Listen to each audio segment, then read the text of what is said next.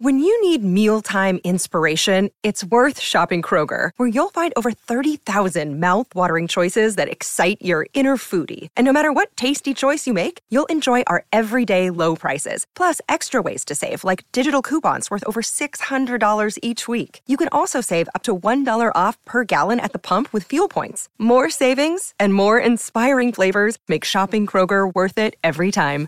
Kroger, fresh for everyone. Fuel restrictions apply.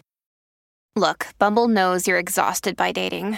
All the must not take yourself too seriously and 6 1 since that matters. And what do I even say other than hey? well, that's why they're introducing an all new Bumble with exciting features to make compatibility easier, starting the chat better, and dating safer. They've changed, so you don't have to. Download the new Bumble now. This episode is brought to you by Snapple. Want to know another Snapple fact? The first hot air balloon passengers were a sheep, a duck, and a rooster. Ridiculous. Check out snapple.com to find ridiculously flavored Snapple near you. Welcome to the New Books Network. Hello there, and welcome back to New Books in Film, a podcast channel on the New Books Network. My name's Jules O'Dwyer, one of the hosts of the channel, and I'm coming to you today from Cambridge in England. And joining me is Rosalind Galt, Professor of Film Studies at King's College London, who's here to talk about her recent book, Alluring Monsters The Pontianak and Cinemas of Decolonisation, which was recently published by Columbia University Press in November 2021. The Pontianak, a female vampire ghost whose origins stem back to animist traditions, is a politically resonant figure in Malay cultures. In the 1950s, she haunted the screens of late colonial Singapore in a series of popular films that combined appeals to indigenous animism with the affective and political force of the horror genre. Films that were very much transnational in their production contexts. While the Pontianak would be suppressed for decades owing to state censorship, she'd once again wreak havoc in post colonial Southeast Asian film and society from the early 2000s onward.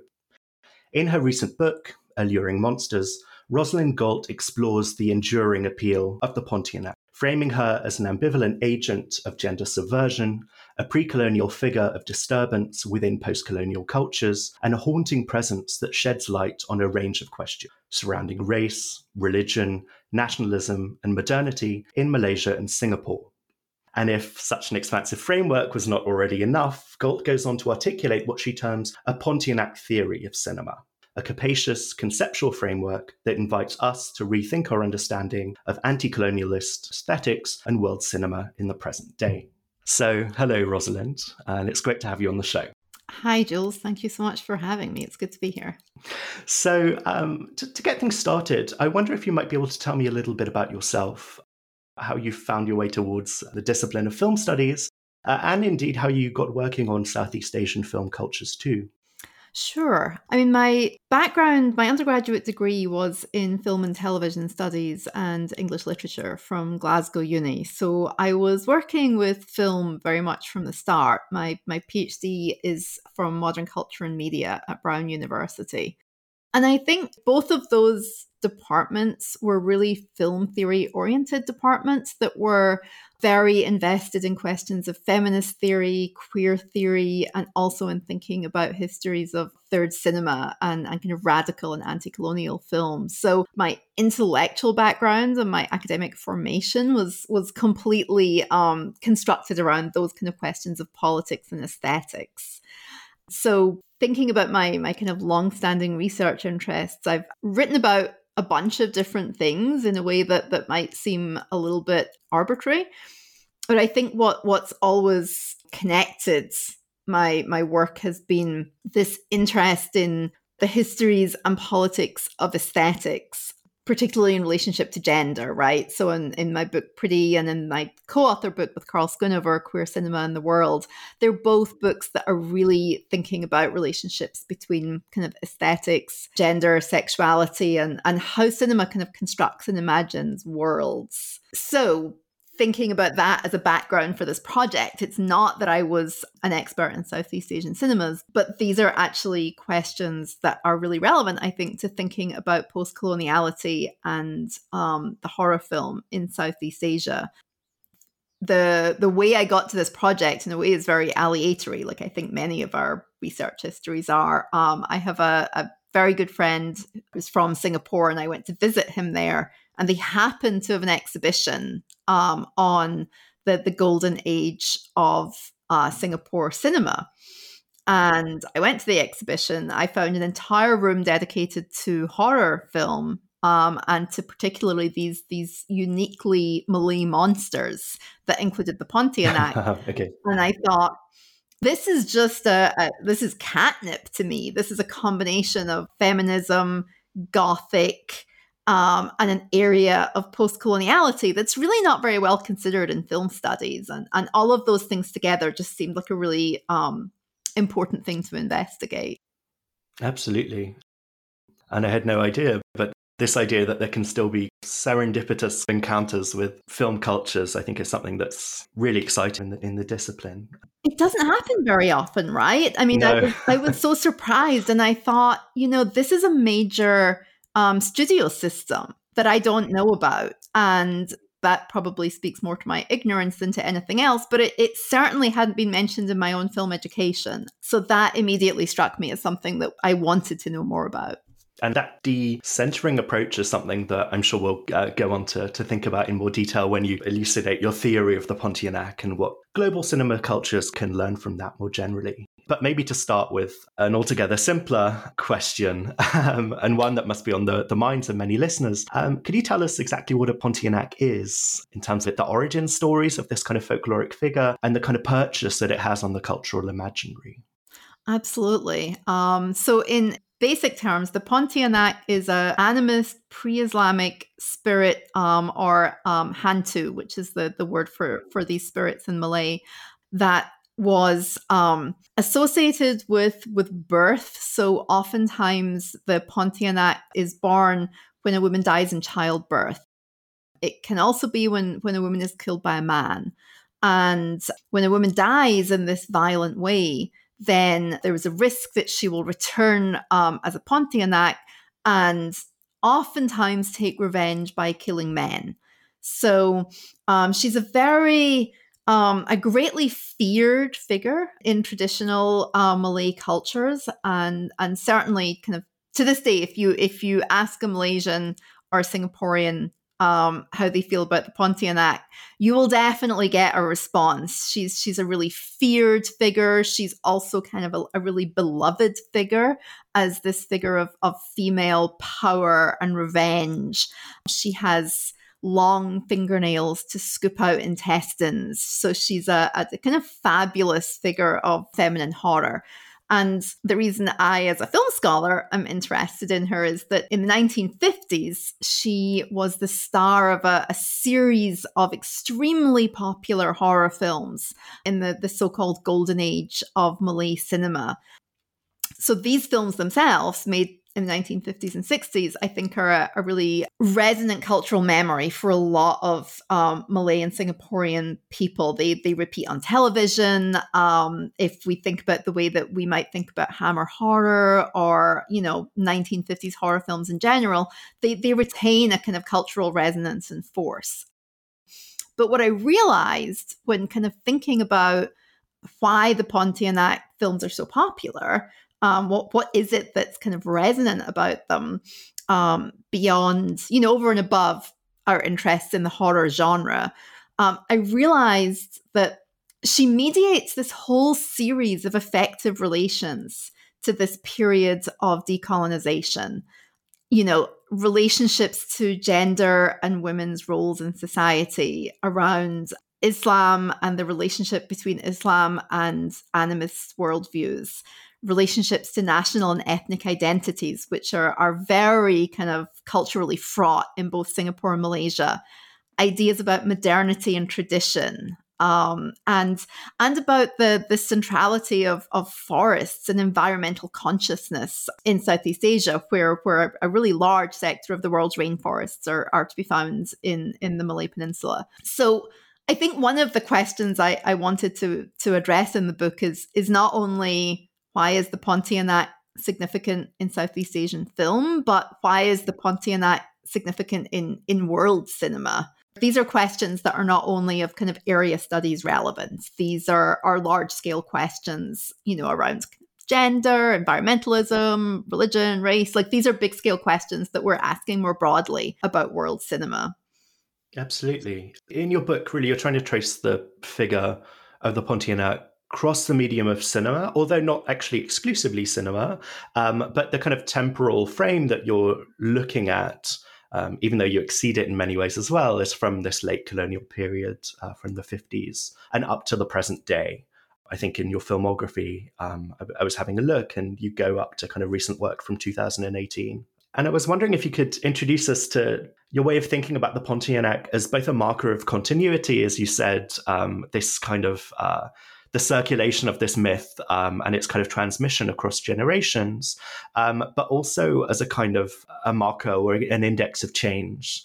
I wonder if you could talk about the kind of shifting political and allegorical investment um, that the filmmakers that you're you're working with have kind of placed in this figure um, across time. Yeah, definitely. And I mean, I think one kind of way to introduce that is this idea of of um, spirits and ghosts as as obviously problematizing time that that ghosts bring one set of, one time together with another time.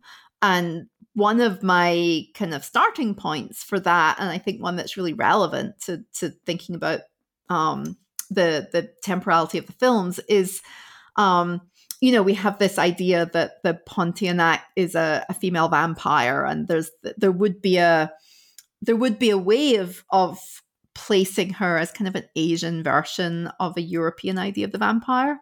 Um, and so, one of the things that impressed me the most when I started to study her was uh, the discovery that the Pontianak was one of Bram Stoker's inspirations for Dracula. Bram Stoker was was reading these kind of colonial, you know, these colonial travel writers who who go to different countries and write these kind of amateur anthropologies or or just travelogues. And that one of these was one of Stoker's. He didn't, you know, didn't do extensive research. So this isn't one of hundreds of things he read. This is one of three or four texts he read.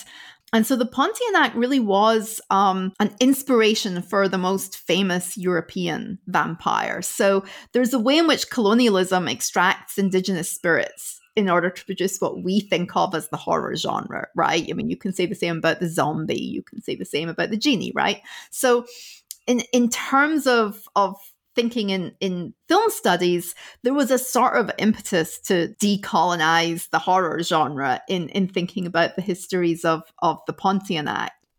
So then to go back to your question about the various historicities, the original Studio films were made between 1957 and 1965, which marks the exact period of decolonization in the region. So, Malaysia gained independence from the UK in 1957, the year that the first Pontianak film came out.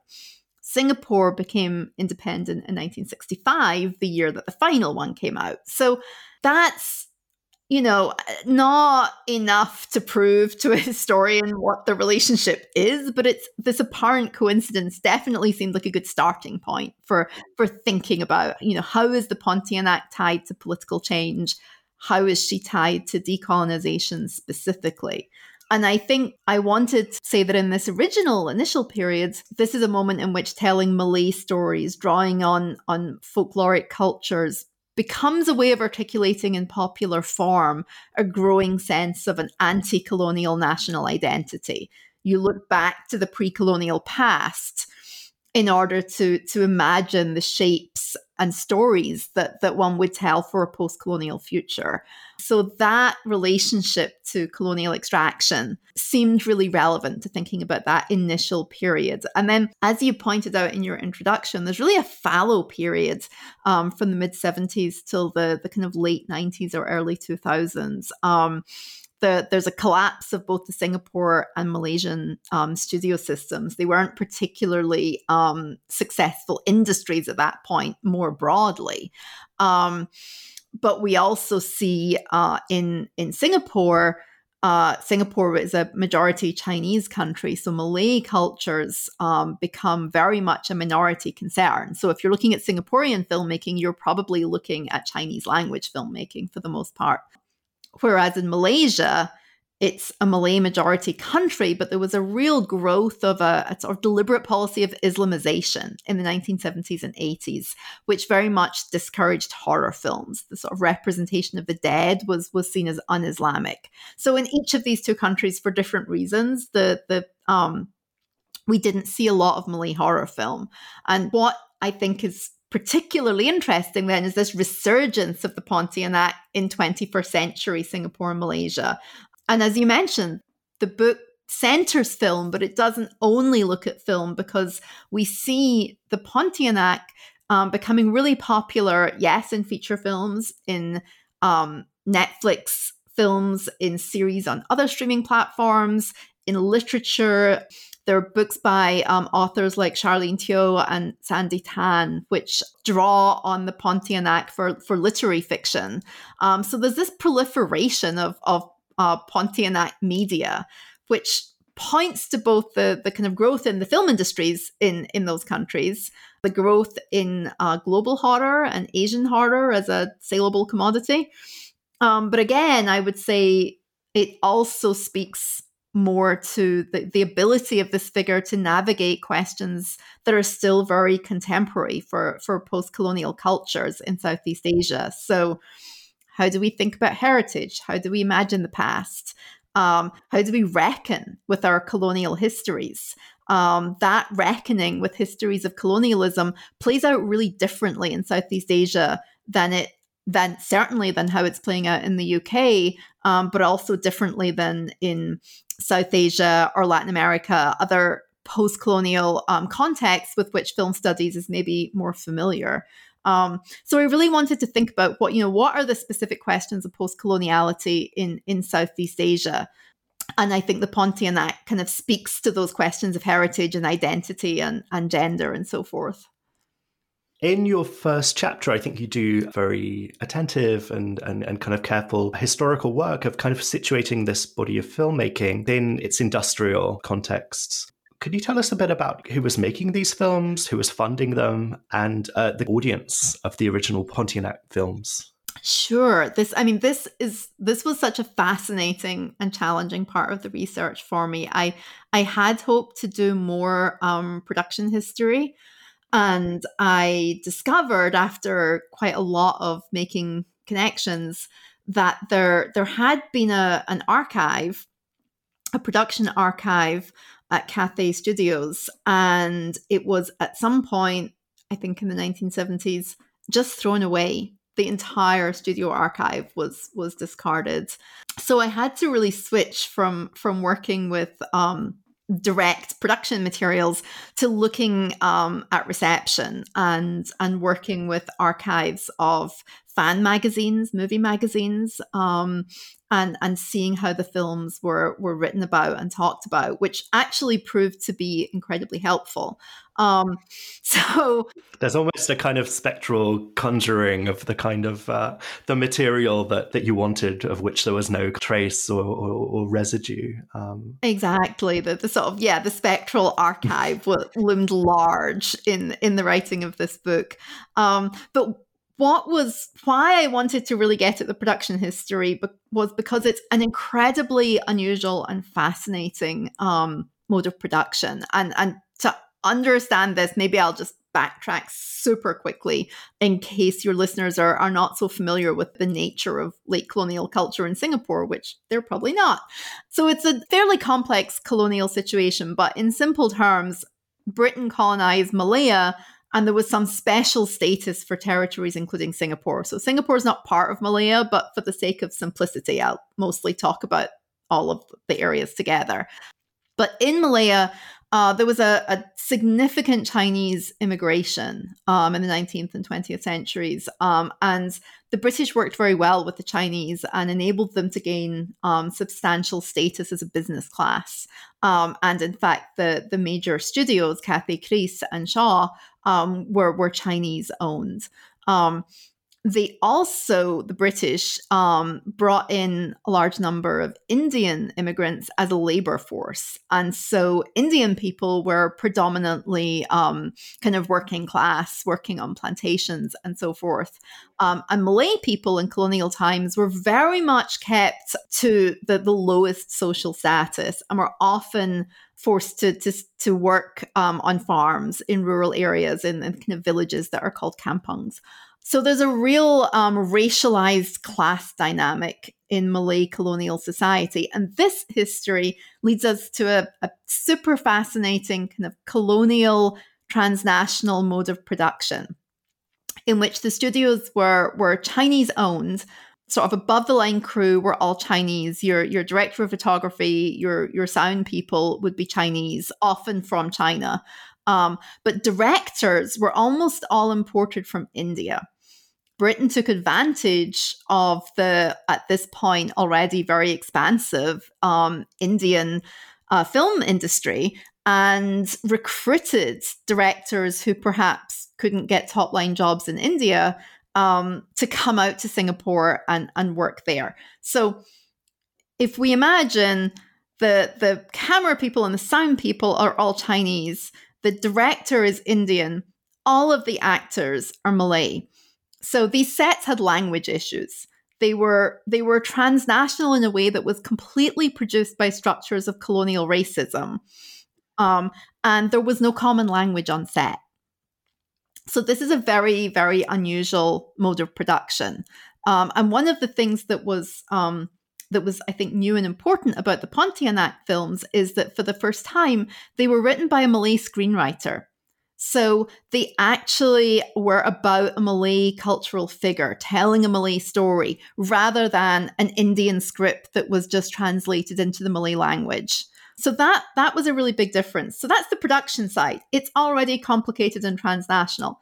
On the audience side, Singapore and Malaya um, were multiracial very complicated societies. Um, but but film viewing was often quite siloed. You would go to the Chinese cinema or the Indian cinema or the Malay cinema or the English language cinema. The first Pontianak film was not only a huge success, it was a film that audiences of different races went to. And that was massively significant, both economically, the films were a huge success because they had essentially, you know, quadrupled their potential audience but also culturally. So there's something about these original films that at the same time they're more Malay than previous films. They they tell Malay stories. They have a significant um, input of Malay talent. But at the same time, they're more multiracial in their appeal. They're not speaking only to one ethnic group, but they're popular across the whole society. So that combination is, I think, what leads them to be significant above and beyond thinking of the horror film. Mm, I think that's really interesting.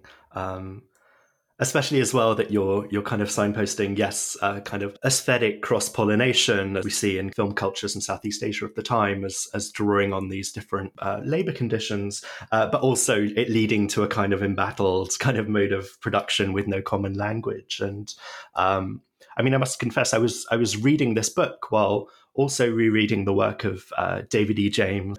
He really talks about how films register uh, either textually or kind of allegorically, these kind of extra textual traces of the conditions of their production. And I was wondering if you could think of any instances in Pontianak films, um, how they kind of bear the residue of, of this production context. Um, at the level of aesthetics perhaps yeah i think that it's a really interesting question i think it's it's um it's a very fraught one in in this context as as you can imagine because most most of the malay language films from this era completely excise the existence of other ethnicities within Singapore and Malaya. So there will be no one on screen who is not Malay. You would watch these films, and if you wanted to learn about the society from the films, you would imagine this was, you know, a society that had no racial diversity whatsoever. And that's not true. So there's something quite odd about that. At the same time, it's the Chinese and British studio heads who have created this representational system, right?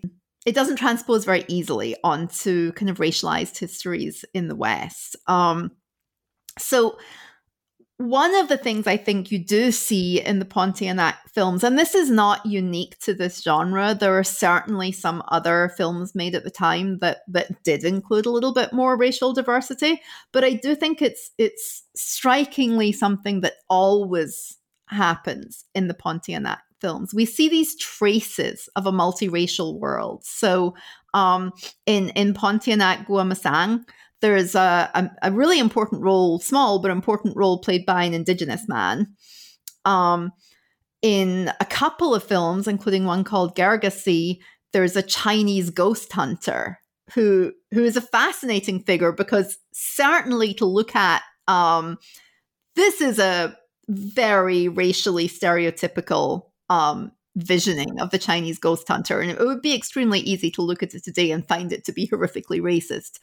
But within the context of the films, there's this discourse in which the Chinese ghost hunter meets um, with the, the Malay village head and they talk through an interpreter about how they want to find ghosts of all races and they want to produce harmony and and peace in the village and bring all races together. So there's this, you know, very kind of on the nose um, allegory of of racial harmony in these films that that otherwise make kind of very little effort to imagine a multiracial world. So there's these little traces that we see, but it's always um it's always pretty minor. I mean the the other thing I might say is in terms of in terms of labor, something that we might see registered in much more um, ephemeral ways is one of the the my favorite discoveries was that all of these films hired a Malay in the role of first assistant director.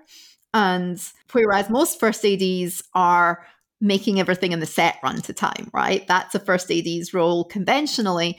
But in the Malay studio system, the first AD was the cultural translator.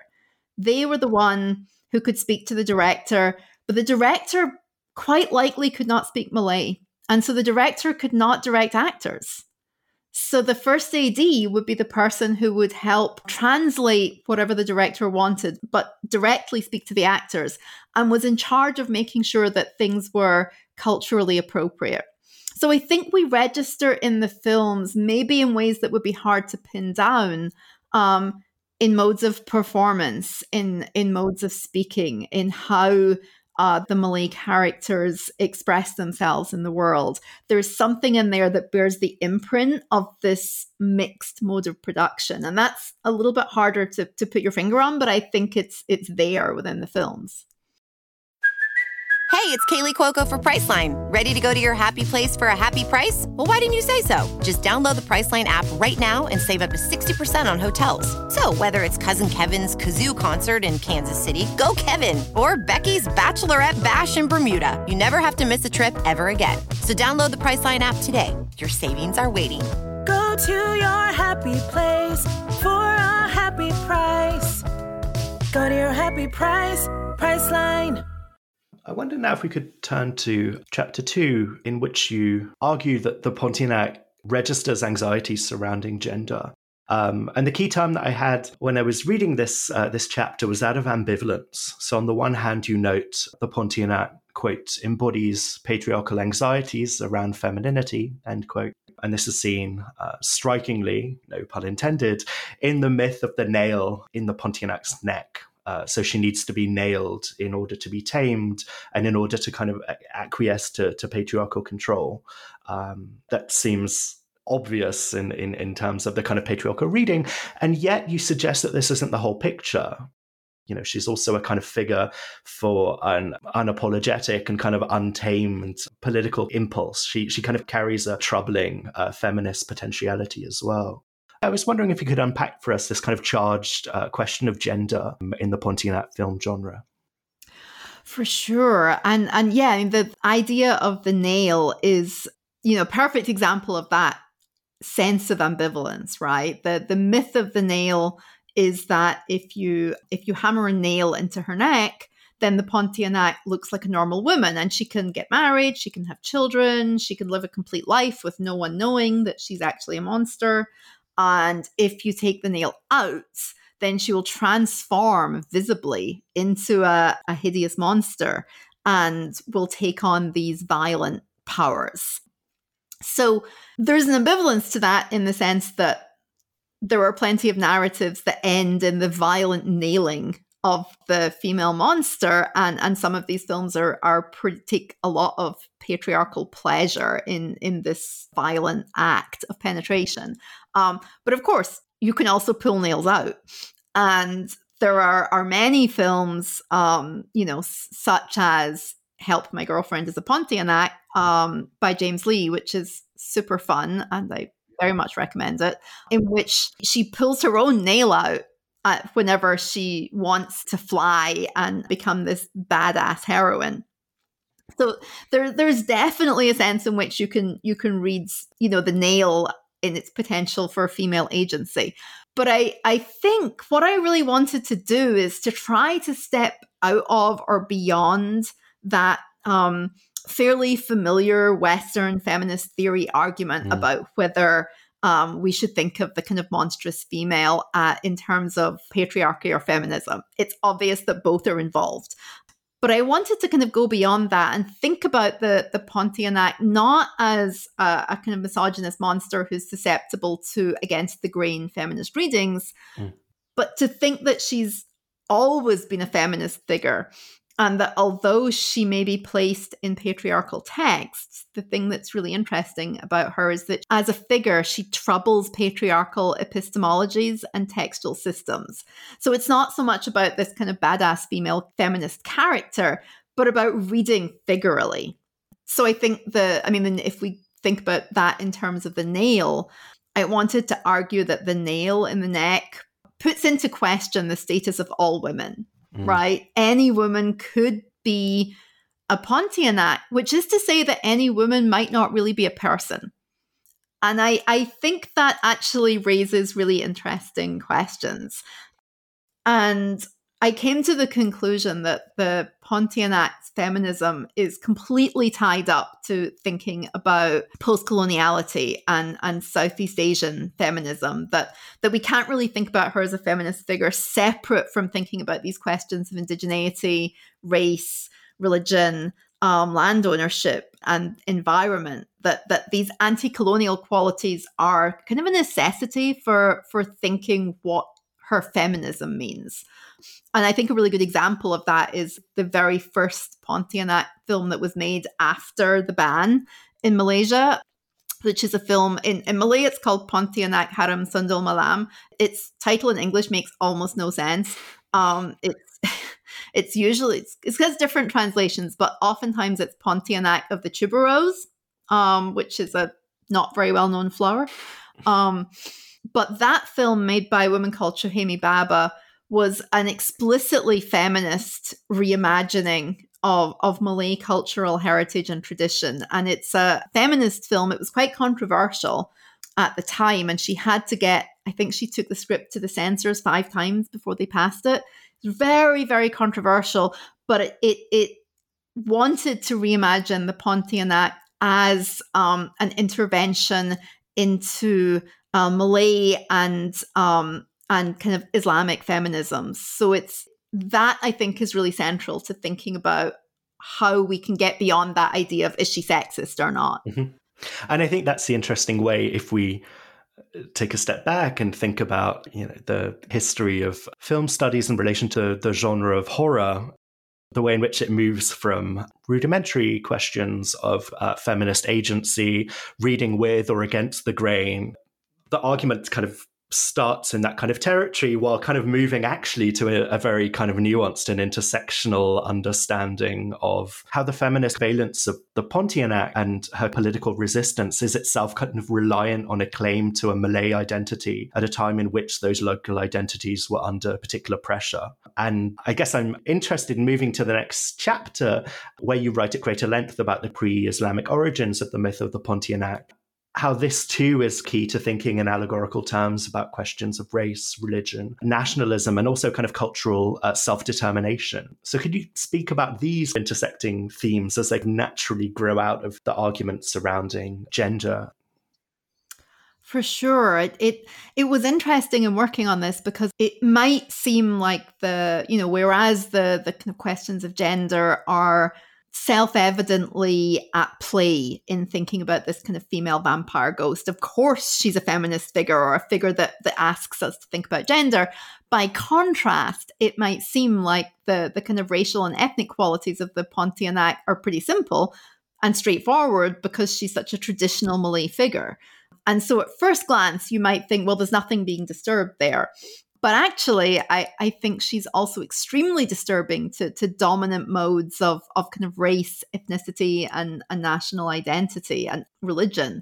Um, I mean, the first big problem that comes up is that the Pontianak is pre-Islamic. Thus, in, in you know in contemporary Malaysia, the, the Malaysian constitution says that to be Malaysian, you have to be three things, and one of those things is a Muslim. So by that definition, the Pontianak is not Malaysian. There's a there's a built-in tension between Islam and spirit belief, um, and one of the the things I, I wanted to explore in this is that some form of syncretism is necessary to manage this tension. And the films, I think, are are always negotiating this syncretism between what it is to imagine Malaysian identity or Malay identity, um, both of which are, are, you know, definitionally thought of as Muslim and this pre Islamic figure. And so, of course, the period of complete censorship is one way of managing this syncretism. You just get rid of it. On, on the other end, there are a couple of texts. Um, there's a film called um, Teenage Pontianak, it's a TV movie that basically has no religion at all. It's about the relationship between folkloric belief and science. But most most films show up somewhere in between. So, for example, in in Pontianak Harum Sundal Malam, the feminist film I was just talking about, the heroine has been murdered by the abusive man that she won't marry. So she's very much the heroine, and yet there's a scene in which she can't come into the room because there's a Quran in the room. So she's still seen as as being kind of un-Islamic, um, and there's a bit of a tension in there. Um, but sometimes this is completely played for laughs. There's a, a fantastic, essentially a holiday movie, a TV holiday movie called uh, Pontianak Masih Beraya di Kampung Batu. So it's the Pontianaks of Kampung Batu. Um, and the Pontianaks in this show are Muslims, but because it's Ramadan, they have to fast from drinking blood. so they're having a really hard time not drinking blood. Um, so that syncretism is is much more kind of cosmopolitan and pleasurable there's no sense of you know terrible difficulty here it's something that audience it's a holiday film it's expected that audiences will enjoy this pleasure so that kind of tension between um, between Islam and animism, I think, is really central to the Pontianak. And the more disruptive and progressive the films are, the more they insist on syncretism. So that sense of a kind of diverse combination of belief systems between older ones, newer ones, animism, Islam, modern science, if all of these things can mix together, that's something that you see in the more progressive films. Whereas the more conservative films find it much harder to kind of admit to that uh, combination of belief systems. So we spoke earlier, I think very briefly, about the dynamics of modernization because you know we're going from the 1950s through to the present day and, and the dynamics of modernization in a post-independence context in malaysia this kind of move from the country to the city is underwritten by a set of tensions surrounding modernism and the kind of uneven modernism um, that's kind of played out in explicitly spatial terms. And you spoke earlier about this notion of the, the kampung, the countryside, uh, and, and, the place, both material and also symbolic, that it occupies in the Pontianak film uh, and in national life more generally. This is very much the topic of chapter four of the book. And I was wondering if you could talk about these questions of space and place in a bit more detail. I know that they've been key to your long-standing interest in film studies. Yeah, that I have a chapter four really focuses on on the kampong, which is essentially the the village, and it it really is this place, as you say, that that refers both to this um, colonial history of hardship for Malays, but it also refers to a, a kind of fantasy of pre colonial traditional ways of life. Um, and I, I, kind of relate this to, to Raymond Williams's kind of myth of the golden age. Um, and Williams talks about the way that. Um, that the golden age is always, you know, just before the age that we're currently in. And the way that modernity creates this idea of a, an unchanging tradition, right? That that only within modernity do we imagine a traditional way of life that that was completely unchanging. And that's a very powerful fantasy in Malaysia. Um, and it has been a, a fairly reactionary fantasy that the idea of the traditional kampung similarly to some of the the kind of Brexit fantasies of the traditional English village in the UK, mm. um, this is a fantasy that is centered around racial exclusion, traditional gender roles. Um, it, it's not been it's not been particularly progressive. Um, and so one of the things that the Pontianak disrupts is that that fantasy of of the conservative golden era the Ponti well, the Pontianak is closely connected to the Kampung because she lives in the forest and the forest surrounds the Kampung. Singaporeans will often believe that there are no more Pontianaks in Singapore because there are no more Kampungs. Uh, Singapore is completely modernized. It's all built up. There is no rural space in Singapore. And therefore, many people believe that there can be no more Pontianaks. So she's really linked to this rural space. But if we think about a film like uh, Revenge of the Pontianak, which is uh, the new film by by Glen Goei and Gavin Yap, this is a great example of reimagining this kampung fantasy. It begins with a, a wedding in a village, absolutely beautiful spectacle of traditional Malay costume, all of the the kind of visual um, heritage on screen it's disrupted by the appearance of a spirit. But it turns out that the supposedly upright and pious citizen, this our main male character, who's very handsome and seems like the hero, it turns out that he got this woman pregnant and then murdered her to avoid his responsibilities. And her revenge involves not just killing him, but um, taking revenge on all of the the leaders of the kampung who helped cover up the crime. So it's it's not just a feminist film, but it's a film that wants us to kind of revisit this kind of fantasy of of the village.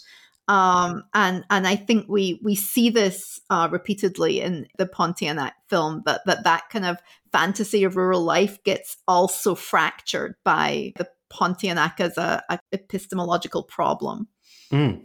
Well, that leads me on to the final chapter of the book, uh, which is titled Animism as Form. And here I got the sense precisely that you were talking with real kind of self reflexive acuity about these broader, um, the broader geopolitical stakes about how we, and by we, I mean we scholars situated in the West, do film studies.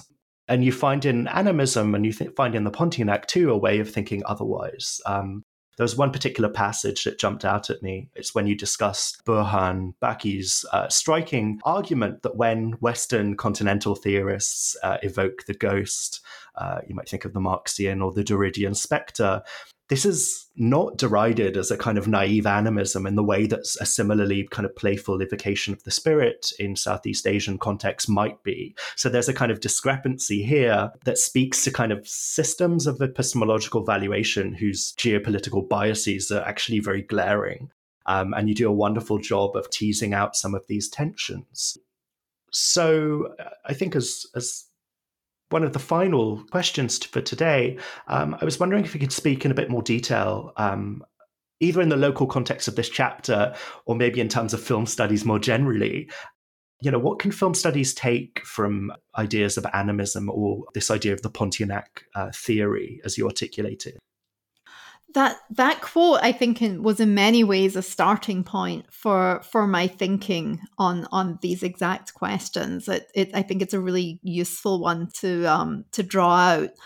And you know the way that burhan talks about uh the the kind of difference between how people in the west and asia are are able to think about ghosts he really kind of prompted me to try and think about how the pontianak could could enable a theory of cinema. And which is to say, I didn't want to see the book as kind of aimed only at those working in Southeast Asian cinema, but as a continuation of my theoretical interest in, you know, how cinematic form negotiates history. And I think part of what Burhan is saying is that when when Derrida talks about ghosts, it, he's not just talking about, you know, British culture and Hamlet, and he's not just talking about French culture. He gets to just be talking about critical theory per se. Um, and I, I, my aspiration was to be able to do the same with the Pontianak. She, there's no reason that that thinking about a Malay ghost should only enable us to speak about Malay cinema. Why can't that be a, a starting off point for thinking theoretically about cinema in and of itself? Um, so trying to then t- texture what that might mean. Um, Malay animism sees everything in the world as equally animate, right? So there's a spirit that is found in a person, in an animal, in a tree, in a rock. Um, and that sort of, you know, there's a long history of how anthropologists have understood and misunderstood animism, which I probably don't have time to go into. But but one thing that I think is um, more immediately striking for a film audience is how similar that is to the way that film theory has seen cinema as animate, right? So if we think of Epstein or Eisenstein, um, we think of the film screen. Everything in the film screen is is animate. Um, animism sees the world as a dynamic field of relations, right, in which life is constantly being remade, rewoven, um, and I think this idea is quite close to theories of cinema's animacy. So I wanted to take that and think about how Malay animism could offer a method for post colonial film theory. And I wanted that to be very different from the way that some scholars, kind of following on from Bruno Latour, have used animism as a kind of universalized theory of, of a kind of anti modernist way of thinking. Um, that's very much not what I'm doing for reasons I possibly don't have time to get into, but I do find that it somewhat romanticizes pre modern thought as some kind of pure and noble truth about the world. And I actually think Malay animism is useful because it's it's a historical accounting of the world that is predicated on syncretism. I mentioned this before.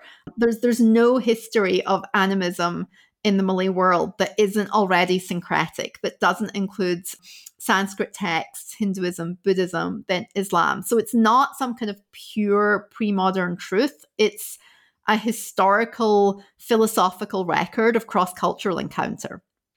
And so when I wanted to think about ways to theorize with animism, it was a way, one way of thinking about it, this kind of political, historical way, is, is thinking about you know, what's the value of looking back at the pre colonial and the pre Islamic within the post colonial? Like, why do we want to look back? We can think about pre modern models of gender equality that might counter colonial and religious oppression. There are modes of syncretism that might be very politically useful, but I also wanted to, to place that not wholly within these kind of debates around modernism, anti secularism, all of these kind of critical theory debates I also wanted to really locate it in in film studies and to think about how this vision of an animist world um, might change how we read cinematic space. So, kind of going back to the question of space, right? In an animist view, there's no reason to privilege figure over ground because meaning resides equally in everything within the frame. So, that's very different from colonial models of art history where figure ground relations are, you know, as we all know, tied up in the colonial gaze, tied up in patriarchal gaze. Um, if you think about every single space in the screen as equally meaningful and equally animate, um, it enabled me to relate this to my my work on the pretty, thinking about decorative art and the way that you might think of the form of, of illustrated manuscripts or the kind of lack of negative space in the jungle. So if you see a Pontianak in the jungle, there's it's very hard to separate figure from ground. And I think that that's a sort of cinematic visualization of a worldview in which the trees are just as important as the people. So I was trying to link animism with anti colonialism with art history in order to think about, for example, the way the way we shoot trees and forests as as a, a political form. Mm. So yeah, there's kind of a lot going on in this chapter. I feel like that might have been kind of a, a, a big mix of of things. Not at all. And this idea of yeah, other people would call it a flat ontology, a kind of more equitably distributed profilmic space, if you want to think about it in cinematic terms, as kind of having a, a kind of ethical potentiality there as well. I think that's something that really strongly comes through there. So, my penultimate question for you today is actually more of a practical one. What would you recommend to our listeners who are interested in the Pontianak film? Um, and how readily available are these films? Yeah, it's a real mix. Um, some of the films are very easily available, so I would definitely recommend um, Revenge of the Pontianak, which I mentioned. That came out, I think, in 2019, and that's on Netflix. So that's pretty easy to get hold of. Of course, with all of the streaming films, it may depend on where you're located, but um, to the best of my knowledge, it's on Netflix. Um, and then similarly, um, Eric Khoo, who you mentioned earlier, he has a series called Folklore uh, and that's on HBO. Again, that may depend on your territory, but Folklore is a series. Um, each episode is directed by someone else, and each episode is about a different folkloric figure from Southeast Asia. And the episode that he himself directs, called Nobody, is about a Pontianak and is quite fabulous. In terms of the older films, some of them are available on YouTube. They're sometimes, but not always, subtitled. Um, Curse of the Pontianak, Sumpah Pontianak, I think can be found subtitled. And a bunch of the older ones um, are on YouTube. So, And it's really a case of looking around to see if you can find a, a semi decent, um, possibly subtitled version. If you can find it, I really recommend Amanda Nell Eu has a fantastic short called It's Easier to Raise Cattle. Um, and that comes from a Malay proverb, which which ends, "It's easier to raise cattle than daughters." So you, right. you can tell the, mm-hmm. the feminist impetus, and it's a, a fairly long short that is absolutely wonderful. It doesn't mention the word Pontianak, but it is absolutely about female friendship and what would happen if the Pontianak was your best friend. And that film screens fairly often at festivals. I've heard people say they saw it at some kind of with a horror package, you know, so it, it's it's circulating. I don't think it's kind of is just straight up available on YouTube, but it might not be too hard to follow up on. And then lastly, there are a lot of much trashier contemporary Malaysian horror films um, that include the word Pontianak in the title. Another good way to tell that it will be a Pontianak film is if it has the word Paku in the title, which means nail. Um, and those I've found them sometimes on DVD, sometimes on VCD, oftentimes on Letterboxd or some other online source. Um, these things come and go, so sometimes you'll find it and sometimes you won't. But I would say those those are the kind of categories, the kind of classier ones that are streaming, the old ones on YouTube and the trashy ones illegally online. well, Rosalind, uh, I think we've taken up a lot of your time. But finally, I was wondering if you could tell our listeners what you're currently working on at the moment or what you might be, uh, you know, working on in, in, in the coming years.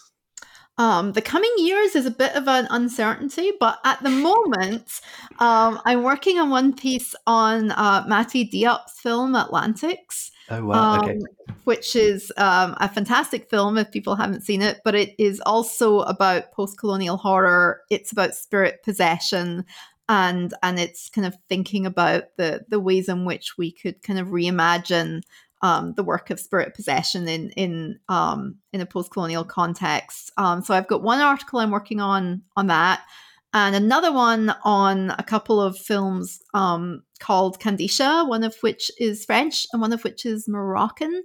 So those are also about a, a kind of female um, jinn or spirit figure. So I've been slightly expanding the, the geographical reach of my of my female spirits. that sounds really wonderful, um, and I hope to have you on again in future to discuss your future work. Rosalind, uh, thank you so much for being on the show today and for talking to us about your recent book, which is called Alluring Monsters The Pontianak and Cinemas of Decolonization, which is out now with Columbia University Press. Take care. Take care. Thanks so much for having me.